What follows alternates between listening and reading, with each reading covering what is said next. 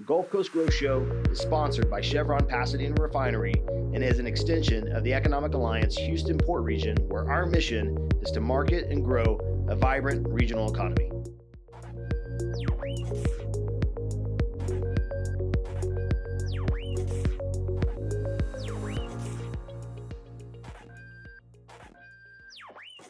Hey guys, welcome back to the Gulf Coast Growth Show. I'm your host, Jason Lee, joined with my co host, Zeke Smith. So, Jason, Good to see you today. too, and we are joined by Mr. George Abboud from Exponent Advisors, Smart Group Houston. Uh, excited about this because I've, I've always looked for the opportune time to have our organization out here. So, my boss, glad to have you today, George. good morning. Good to be here. Thank you, Jason. Um, and so, for our audience today, we're going to talk a lot. We, so, our audience, for those that are listening, is, is comprised of all the way down to the refineries and the plants, those people that serve those refineries and plants, everything that serves logistics and supply chain in and out of these areas. So, we really touch things that are going across the globe all the way down to the you know safety place down down the street where they're training guys to go into these refineries right over here in beautiful Center Street Tech uh, uh, Deer Park. So, um, and this episode is really catered to that privately held business owner that's listening and wondering, hey, maybe it's time to get out of my business, or maybe I should be looking at or I'm thinking about exiting.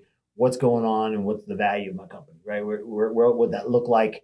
And uh, the markets have shifted dramatically over the last couple of years, uh, really in the last year. And so we've seen that a lot in our business. And I wanted to invite George. I want to invite you on to talk a little bit about what we're seeing. So before we dive in, George, can you uh, give us a little bit about your background? Tell us a little bit about what kind of qualifies you for this type of stuff. Sure. Thank you, Jason. I appreciate that.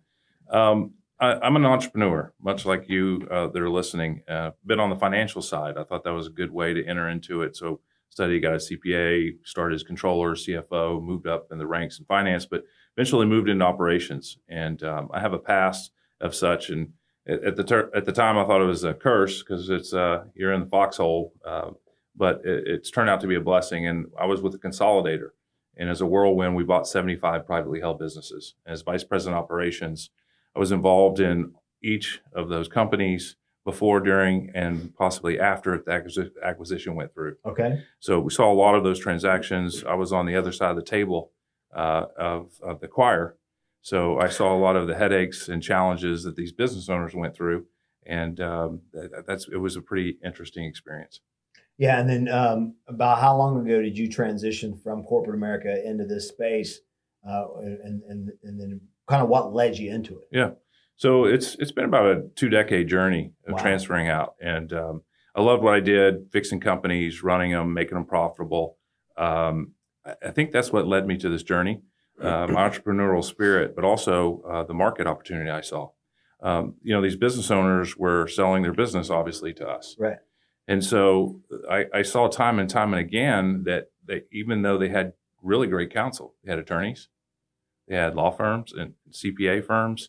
Some of them had business coaches, um, and, but they get to the table and we we identified all these red flags. Right. And what I mean by red flags is maybe really concerns for the acquisition. Well, at, at the least, it's a negotiating point to negotiate down the value. If Right. there's if there's concerns and risk, you don't pay as much. and so I was always curious of why didn't they turn those red flags into green, Jason, before they actually got to the table. I was baffled by that time and time again. So I, I noticed that there's an opportunity is who's helping these business owners maybe identify that their company is really an asset, not just a cash flow stream. Right. And if they can understand what the value could be within their time frame and maybe what they can do about it uh, to help incentivize uh, maybe an exit that's a little smoother, maybe uh, maximize their value. There you go. And so when I saw this, I was like, well, apparently these guys were being left in the cold, and they're my heroes, right? I'm an entrepreneur myself. And so the initial spirit of our company was born in corporate America, taking advantage of the red flags from the sellers. right. And so that was an inspiration for me to maybe move past that and get on the other side of the table and help create value. Love it. Um, and so, to, specifically to to today's environment, we're in a, a kind of in a unique environment because I think really over the last few years, um, for those that are m- maybe have been close to the finish line, there's just been all this volatility, right, from COVID to uh, just a multitude of things, and Yeah. now we're dealing with an you know an economic environment, crazy high interest rates. I think business owners are just tired, right? And so for those that are at, at the end of their rope, they're like, "Hey, I'm I'm done. Let me get me out of here." So. Um, a couple of years ago, uh, there was free money lying around. It felt like you could get you know everybody was getting crazy multipliers for the business, but we've been seeing a shift, at least in our industry, of what our what our owners are seeing, and um, so I'd love to have you kind of shed some light on kind of how the current economic environment is actually impacting valuations. Yeah, sure. So without getting too technical, it's really an interesting story because in the last decade, as Jason, as you alluded to, uh, capital was pretty free. It was, it was cheap. Um, you know, looking back, I took advantage of that in some cases, but I wish I would have done a little bit more. Yeah. um, Left some on the table, eh? Yeah. All right, yeah. That's right. Um, but you know, essentially, just think about this. There's really two reasons that today's interest rate hikes, which by the way may not be over, um, has affected business valuation. And these are things that are generally outside of the control of the business owner. Right? These are an economic environment, and it's a new it's a new situation uh, compared to the last decade. And that is that you know the cost of capital is more expensive. If you go out and try to get a loan today, whether it's a mortgage or a business loan, you're going to be shocked compared to 18 months ago. Right. Right.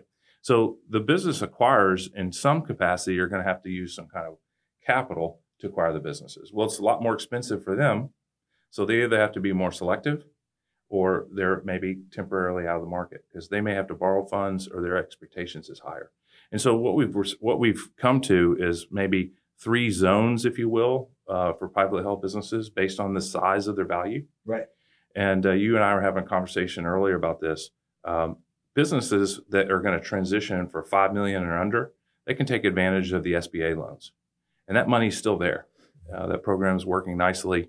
Um, maybe the cost is a little higher to borrow, but the money's available. So those deals are getting done, five million and below. Those deals are getting done. And then there's the companies that are valued that are transacting transacting over 15 million, and that's starting to attract the professional buyers right. the investment bankers and maybe some hedge funds. You've got to be over because of the scalability. They have the same cost whether they're doing a $5 million company transaction or maybe a $50 million transaction. Right. So it's a lot, it's very expensive to do smaller deals. Anyway, there's a lot of capital on the sidelines based on from the history where we came from. There was a lot of cheap money. That money was, is ready to be invested. It's still on the sidelines and it needs to be put to use. So it's chasing deals, although they're becoming a little bit more um, detail oriented right. and maybe their expectations of return needs to be a little higher because their investors expectations of returns are higher you know one reason is you can sit on the couch maybe and get treasury yields at 5% currently right so their investors are going to want to make a lot more than 5% if they're going to take some risk right. sure so that so the, there's money uh, available for 15 million and over um, but where that leaves us is the no man's land businesses are valued between 5 and 15 million that capital is hard to get. Right. And that's become a rough patch currently to get those deals done. What's the reason specifically? The, the reasons for that is because they're outside of the zone of the SBA. So they don't qualify for that free money, or not free money, but available yeah, money. sure. And they don't, they're not interested in enough from the big acquirers because they're too small for it to pay off. And so they get left out. And so those generally have to be relied on uh, maybe some bank notes and some creative financing and those rates are a lot higher. And so what we're finding is those deals aren't getting done as much, and also the seller may have to take uh, more concessions to get the deal done. They may have to take a larger note back and some other things to make that deal happen. Not to mention the banks in that space, right? Regional banks, the folks that would typically be handing out a $10 million loan, they've tightened up, right? So they're, they're, the money's not flowing nearly as free. And that's a word that I was gonna I wanted to do a follow up to you, George. You said about the the SBA loans being out there. They're mm-hmm. there, mm-hmm. maybe harder to get. So are you seeing that those businesses just have to have a little bit of a tighter ship to go qualify? I mean, just just to, you know, things that they did that were maybe loosey goosey. Right. It's like I can't, you know, I can't yeah. have paper files anymore. I need right. to have everything digital sure. or whatever, right? If, you know, we, we partner with individuals that are actually doing all the due diligence and underwriting. Although that was been my career in the past, our, our, we have some value to the business owner to get them to the table, right. to help them through it, and then afterwards. But in visiting with these guys, the, the due diligence process and the underwriting process is a lot more detailed, and so you have to be a lot more buttoned up. You're correct. And so we had a, a, dinner the other night, and one of our referral partners, he's also a personal client, just just a phenomenal uh, relationship of ours. But uh, we, we we send clients both ways, right? People who need to get prepared come our way, and then sure. they're ready to sell, we send them to him he's working on a transaction right now. They said that the due diligence request list was 763 items uh, that this oh. buyer was asking for just with supporting documentation. All right. Yeah. So just because they're that granular around, hey, if I'm buying it, it better better make sure it's buttoned out. Sounds like a piece of like do. federal legislation or something. Yeah, there you go. So yeah, so so let's talk about this. If I'm uh, in this environment and I'm Mhm. and I'm, I'm I'm tired, I'm worn out. What are the options? What what things can I consider as a business owner? Uh, Right. If I am and, and I'm like, I don't know if I could do another three years of this stuff. What what, what should they be considering? Uh, I think that's that's a really good question. Um, well, it depends if they're right for selling to a third party, Okay. Or if they're going to transition to family members or maybe their management team. Okay. Those things, those situations could look a little different. Um, if it's uh, uh, to a third party, you have to remember there are some things that you're going to be subjected to that are beyond your control. Some of the things we just mentioned, right? Right. Those are those are ba- largely based on the current market objectives. By the way, it may not always be this way. You know, there's a lot of talks about the Fed, whether we're on pause, if they're going to do another rate. Um, if there's going to be trouble with the economy, then maybe rates be coming down. So stay tuned for that, basically, right? But in the meantime, there's things that business owners can do, and that is something called company-specific risk. Remember the red flags I was talking about Yeah. earlier in my in my exam in my uh, history. Uh, business owners can focus on uh, turning those red flags to green. Right. And I'll give you a quick analogy. Uh, I, I, I live out in Katy now. I'm from Katy, but I moved back out there about five years ago. And I had an older home, nicer home, but an older home in Cypress. And uh, I was ready to make sure that I capitalized on the massive uh, sales price when I, when I sold in Cypress. Well, because of my experience with red flags and business owners, I said, well, I wonder what red flags my home's going to have. So I went and got a, hired an inspector myself and did my own inspection on my home. I found the red flags. And then what, what do you think I did? Right? I turned them to green. So I hired repairmen, electrician, plumbers. I got it all fixed up and there's no more red flags. Then I went to market to sell the business. And sure enough, inspections were done, Yep. passed cleanly. I could show them my inspection report after it was Right. done and it helped me to have some smooth sailing. So the reason I bring this up is business owners can start working on the same thing for their business right now. Those are the things that are in their control. And we've identified 21 areas of risk that business owners are going to have to go through that affect the value of their business. Understood. And so if they're not aware of what those are, they certainly can't be work, working on fixing them. Right. Right. And so one of the things they can do is start fixing their company specific risk for the reasons we mentioned in my past and for the home analogy. So that's what they can be focusing on is be aware what those are and make sure that they're turning those red flags into green while the things outside of their control may shift. Yeah, the way I look at that is uh, using that same analogy, and that uh, is, you know, you might have a business coach, you might have these different people who are, you know, CPAs, all these different folks that you've hired on to help you grow your business, be better at your business. Most most successful business owners have recruited third parties to help make sure that they're maximizing their business. Bottom line, and I like to think of those as subcontractors. They're doing sub- subcontractual work for that business owner to grow the value. Right. What you just- just described is is essentially that that uh, is that is, is that inspection report. Yes, It's that inspection report that then says, now let me get with my subcontractors that's right. and let's go grow these things. And so one of the things that I've seen in the past is a lot of times business owners can be working on a lot of really important things. And I guess the difference is between it, it can it can help you be can be successful, but it might not net translate to significance when it comes time to sell that company. And so Yeah. the difference being is, hey, this is really helping me grow my business, but is it actually impacting the value? That's right. Um, and so maybe that might help you move around your big rocks, right? Yeah, I think I think it's crucial. We just had two two businesses. Uh, there we, there are such things as serial entrepreneurs. If you're listening, you know who you are.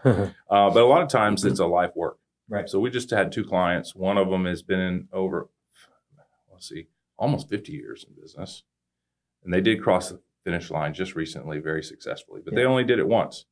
And then we have a client that's been doing it for 40 years as business, and he's crossing the finish line currently. The the reason I bring this up is you only have one shot at this for those people. You, Right. you spent 40 years on this business, and you there's only one transaction date when you when you sell. That's Right. right. And so you, it seems to me that you want to be prepared for that and you want to maximize that scenario. And it, and my point is you're not selling 15, 16, 25 companies. You're selling one. Right. And so if you go at it alone, you're going to learn all the mistakes there are to learn in that one transaction, which again may f- affect your value. So why would you do that? Uh, if you're a serial entrepreneur, you start to gain some momentum and some education and some thought processes. But if you're going at it one time, you have to make sure that you have the right counsel at the table to maximize the scenario and be educated about it before you even get to the table. Right. That's And then, uh, another question that when you're talking about education, right, and and knowing what to do, Um, one of the things that we, we you mentioned earlier was this impact that um, deals not might have to be more creative, right? I mean, by creative, a lot of times that means earnouts and certain things that you have to be prepared to perhaps stay on longer. There's That's know, right. Maybe you're getting less money up front, or you know, so There's especially that kind of yeah, there's concessions and these things that you got to be prepared to make. And I think a lot of times it could be a risk walking into that situation because a lot what I've observed in the past, even with client uh, people that aren't even our clients, but when they've come to us and said, "Hey, this is the experience that I've had," or you know, the, the first time that I was approached with this, perhaps we see the the the second half of that apple or that second bite of that apple isn't always rosy. That's There's, correct. there's a lot of risk that you have you inherently have to take on. Correct? Tell, That- tell us about so, kind of some of these earnout process and some of the obstacles. So I, I think that the first face. thing is it, it could be really infinite. And some of it, it could be that they're going to take a note back where immediately they sell all the equity of the business. They no longer have a vote, no say, but maybe they have to take a note back for some of it. Right. Right.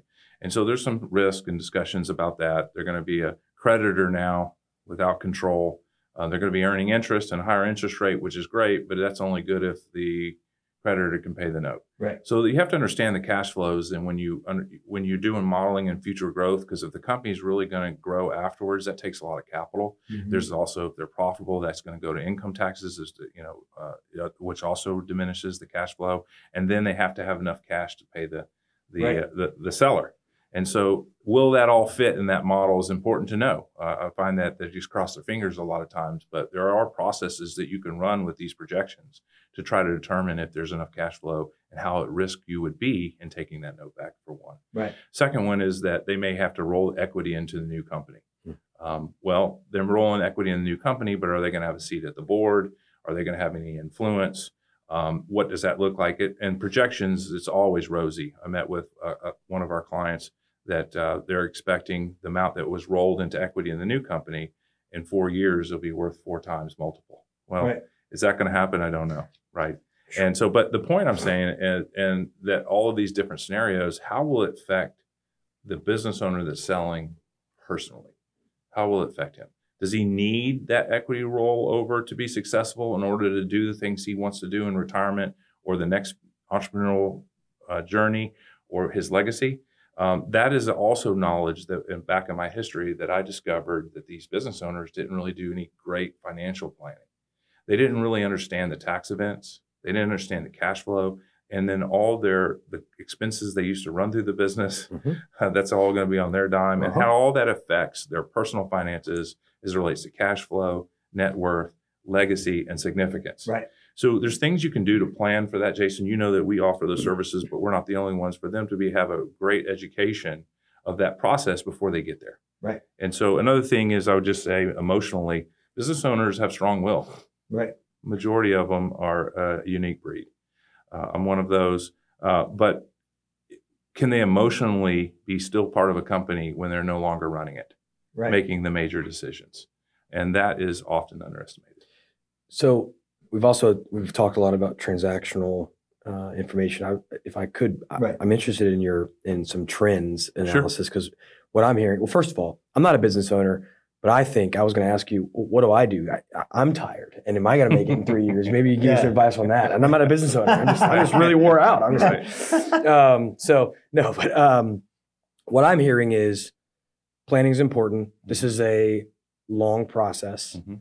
So as a business owner, you need to be very reflective, right? Yes. meditative, even, and say, what's my risk tolerance right correct. now based on the climate, right? So you've got to say, I'm tired, but maybe I need to give this thing a couple of years to really get my house in order, to use your terms, to talk to some folks, to come to Exponent, or, or just start those conversations because this isn't something that's going to happen fast Correct. if it's done correctly. I'm sure it can, Right. right? Fire sale, whatever, but do it right, the right way, George. I, what I'm hearing is plan it, plan on it taking some time, try not to do it alone, Correct. uh, use some advisors, but it's going to be a process if you want to do it correctly. So, with that, all that backstory, give me your analysis of our pending political climate and how, if you're in for the long haul Mhm. and you're planning it one way, and we have a complete shift in that environment, what, how, how do you, I don't know, combat or plan or prepare for something like that when you're Sure. thinking now, like, hey, this is a one to two year process, and in a year from now, we're going to have a could have a complete political shift here. Yeah, so let's talk about that. So that's a very interesting topic, and, and there's a lot of studies on this, a lot of history. Um, it- broadly, this is what I would say. Um, this isn't the first political uh, election we're going to have, right? Not the last. It- it's not the last, um, but it does create a lot of uncertainty, and uncertainty creates stalemates, and stalemates creates un, uh, maybe market conditions that aren't right for seller to exit during that time. Historically, there has been a lot of concern, a lot of unknowns, and a lot of risk that really puts this market on pause. And that's coming. It'll probably be the same again because you just really don't know. Economically, uh, there could be broad range impacts. In the market, we see that there will be brief, temporary impacts from these elections, but overall, it's a non-event, if that makes sense. Yep. I think that obviously that there's exceptions to that. Um, if there's pol- major change in certain industries, and you're operating in that industry, and there's compliance changes, or regulation changes, or tax changes, or credit changes, uh, that may affect your industry greater, right? sure. Uh, those are hard to plan for, but you need to plan for a range of possibilities, is what I say. A range of possibilities. You, good. un- you understand if it goes the wrong way or if it's uh, more advantageous. So plan for Texas weather. Yeah. Plan for Texas weather. That's right. Amen. That's right. Yeah. None of us control the control or can project the future, but you can be re- you can be ready through knowledge for a range of possibilities, is what I would say. And so that's their greatest. I think that's an awesome point just to highlight and just pause on is like to tell a business owner, hey, be great at something. You're a great owner, you're a great business, but be prepared for all scenarios could be your greatest strength, right? Just to be prepared to absorb anything that comes at you and react appropriately, swiftly, efficiently. I think that's a I think that is a such a great point for business owners to I think we train so hard to do outbound work and be great at this. Right. And then something comes like a pandemic or something crazy happens, then you know, out of left field, and you're like, whoa, and our business shuts down. So You know- that preparedness. You know, is I'll tell you this: it's, it's great. I'm a, I'm part of a business forum, if you will, and these guys are a little crazy because when we have tough times, we roll up our sleeves and they say, "Okay, how can we take advantage of this current marketplace?" Right. Instead of like putting your head in the sand or "woe's me, the sky's falling," which you have to be prepared for, bolster for that. But we're having other conversations, like now that we're in the situation or the situation that may be coming, how can we take advantage Sure. of that scenario? because someone is. That's If right. not you, Great way someone of is. thinking. Right. Yeah. So, uh, last question, and then I, I want to give you a minute just to wrap up and- Mhm. with any final words. But um, so we've talked a lot about the the markets, what it would look like to a third party. What if um, I'm, I'm still thinking about getting out, but maybe the third party isn't the best option? What, what do I need to be considering if if I am looking to perhaps transition to my team? Good question. So we talked about that no man's land value of a business between five and fifteen million. If they're a service company, it may be even tougher to sell. Number one, there's no capital available. There's not a lot of certainty. You don't have long-term contracts. You can't just count on money coming in. Cash flow has to be earned, generally bid by bid or reputation. Phones ring. Salespeople are going out there. Mhm. And so those are harder to transact. If you're interested in transition to a management team, uh, there are a lot of things to consider. Um, time may be one of those. Um, generally, your key personnel that are helping you drive your company eh, on that range, five to 15 million, they're not billionaires. Right. They're hardworking individuals that are trying to make their way, uh, and they haven't cut their teeth as it relates to their net worth, perhaps. Right. So they may not have the finances to buy the business owner out at that time in that range. Mm-hmm. So there may be some time needed. Mm. Uh, one of the things that we found that could be highly motivational and highly successful is is it possible to have some tax strategies that saves cash that would have gone to the IRS, and then maybe you direct it and funnel it to a plan that motivates and retains these executives longer term. Understood. And what's interesting, Jason, is is you know this is that that pool of profit, if they're actually generating profits for the business and they're helping produce uh, uh, success, um, that pool of capital in a tax advantage way can maybe be used to buy out the business owner. Right. And so there's, I always like to say win win lose. And IRS, if you're listening, uh, my apologies, but the the, the win is They're not. going to be, They're not up Yeah. or at work yet. It's way too early in the morning, George, for them. well, I, I like to say we want the business owner to win, right? It's his business. He he's realizing that there's an asset value. He wants to transition this. He wants to go to this next phase. But we want there to be a win for the next generation. As they take the reins of this business, we don't want them to be strapped so much that they have too much weight and they can't make the transition Right. successful. So there's the win-win. But I don't really quite mind if, if it's a win-win lose when the IRS doesn't get to participate quite as much. And so what if what if we could help take some of those tax dollars, inspire this transaction, and help spur the economy? There you go. Love it. Yeah, I think it's putting them in the position where they actually can see something tangible. That you know, a lot of times people talk about phantom stock, phantom this, but that that to me says, well, if I do all this stuff and nothing in the world changes, but if I leave or whatever, I have nothing. But it's putting something in place strategy. where they literally are saying, okay, I, if I do this, I've got this much money, and then later on down the road, I can pledge that money. Yeah. Get some get some financial support maybe from the SBA That's along right. with this, and then come to you and buy out over time. I mean, as you both know, I've I've heard this your your company pitch on this angle. I think it is absolutely brilliant, Right. and and I, I wish I mean whether it's you or somebody else, like more companies should take advantage of that. I mean, I'm the HR guy in the room, right? So I'm all Right. about retention Right. and employee empowerment and and long term leadership growth. So I think if you can and and you know the, the rub is always the CFO's like we can't afford to do all those programs and keep those Right. people and bonus them and keep giving them raises. Okay, so let's t- talk about a different angle. Let's get creative in our deal making here, right? So right. and quick follow up because you said it. So Yep. transition to next generation. Trend question: Are you seeing companies um, transition to family members less now? Because I I'm starting to hear that a lot of owners are like, ah, my kids don't want it. They don't want the business. I'm going to go somewhere else. I just just want to. Um, I, I don't. I can't speak to whether it's happening less, but I can speak to my experience in that, which I have quite a bit in that range. Um, I I think that um, the assumption general generally is that uh, this has been my. I'm the business owner speaking. I- This has been my life's work. I've. This has been my life. It's my passion. Um, I'm so proud of this business. Um, I, I'm reluctant to depart with it through this transition, but at least I can have my family, kids, carry the reins. I thought you were going to say I don't want to give to these idiot kids of mine. You know, I got Well- somebody else that can handle the business. well, I mean, so I mean, that's something that you- well, you're going to see all types. But in this scenario, they're making an assumption that it's there. It's going to be just as much of a joy or success for the next generation as it was for them, and so they're really thinking about doing a favor for their children.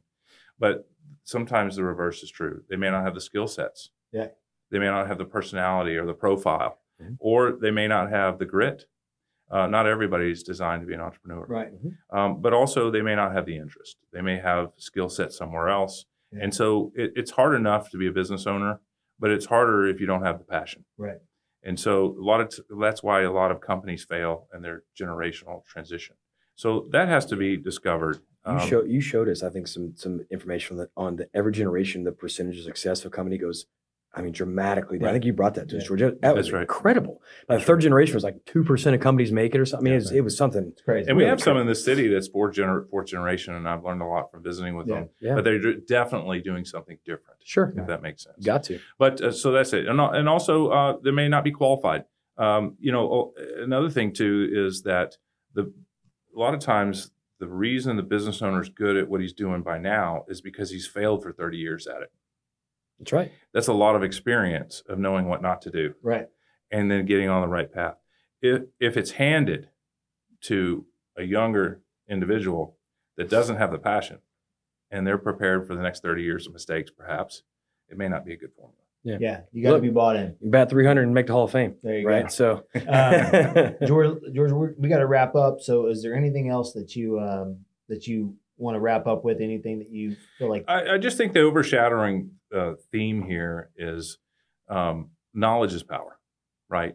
And so business owners, as everybody knows, especially listening, is goes by a lot of times by their gut. Mm. But the gut didn't just develop out of thin thin air. They didn't wake up and right. A lot of it's through their experiences, known or unknown. Right. Right, and that's knowledge. So um, I, I would say that the best asset a business owners can do is to harness that same spirit to go by your gut. But what if you could gain more knowledge to make those decisions? A lot of times, business owners don't have the expertise other than what they're doing that's fantastic in the marketplace. They may have a craft or a niche, and they know that again from the history and what they're doing Right. and their passion. But there's a lot of things that may help in this space that they're just not familiar with. And so, what I would say is, what if they could team up with someone that would help put them in the driver's seat to make these decisions? And that is a comforting feeling because if you're out there having to make decisions and you're not qualified, but you still have to make them, that creates a lot of anxiety. So if you can partner with someone to gain that knowledge, to put you in the driver's seat, then to start making those decisions that you feel confident about maybe range of possibilities for those outputs. Yeah, I think take the emotions out of it. You said that word. Take Yeah. the, you know, somebody that can look at your business objectively and you have a lot of emotion, passion, use Right. that word. Take that out and say, you're allowed to have emotions about your, you know, your baby Right. here, but let me help you and be Right. more of an objective consultant partner And, here. and you may not get paid for it. You may not get paid for your passion. Right. That's that's Yeah, for exactly.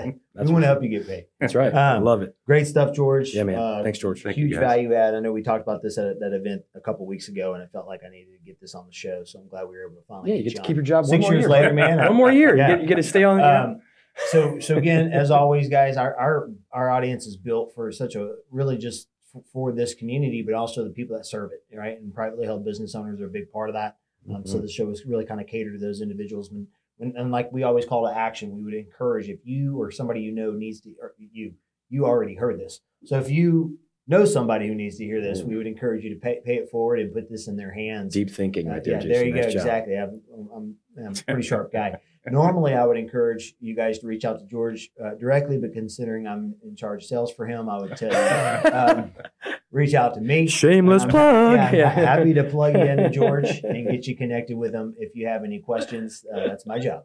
So, uh, would love it if you guys could do that. And then at the same time, uh, always for Zeke and myself, if you have feedback for the show, guests, people that should need to come on, please communicate to us. Reach out to us on LinkedIn and to get plugged in. And if it's your first time listening and you want to listen more regularly, go to Hu- Economic Alliance HoustonPortRegion.com uh, for our uh, website and go to media, and then you can subscribe right there. I remember my first podcast. Yeah. Yikes. All right. We'll see you guys next week. Thank you. Thank you, guys. Thanks for tuning in. And be sure to go to the Economic Alliance Houston Port Region website and subscribe to our channels. And let's pay it forward by sharing the good news of what's happening in our region by passing this episode to somebody you know.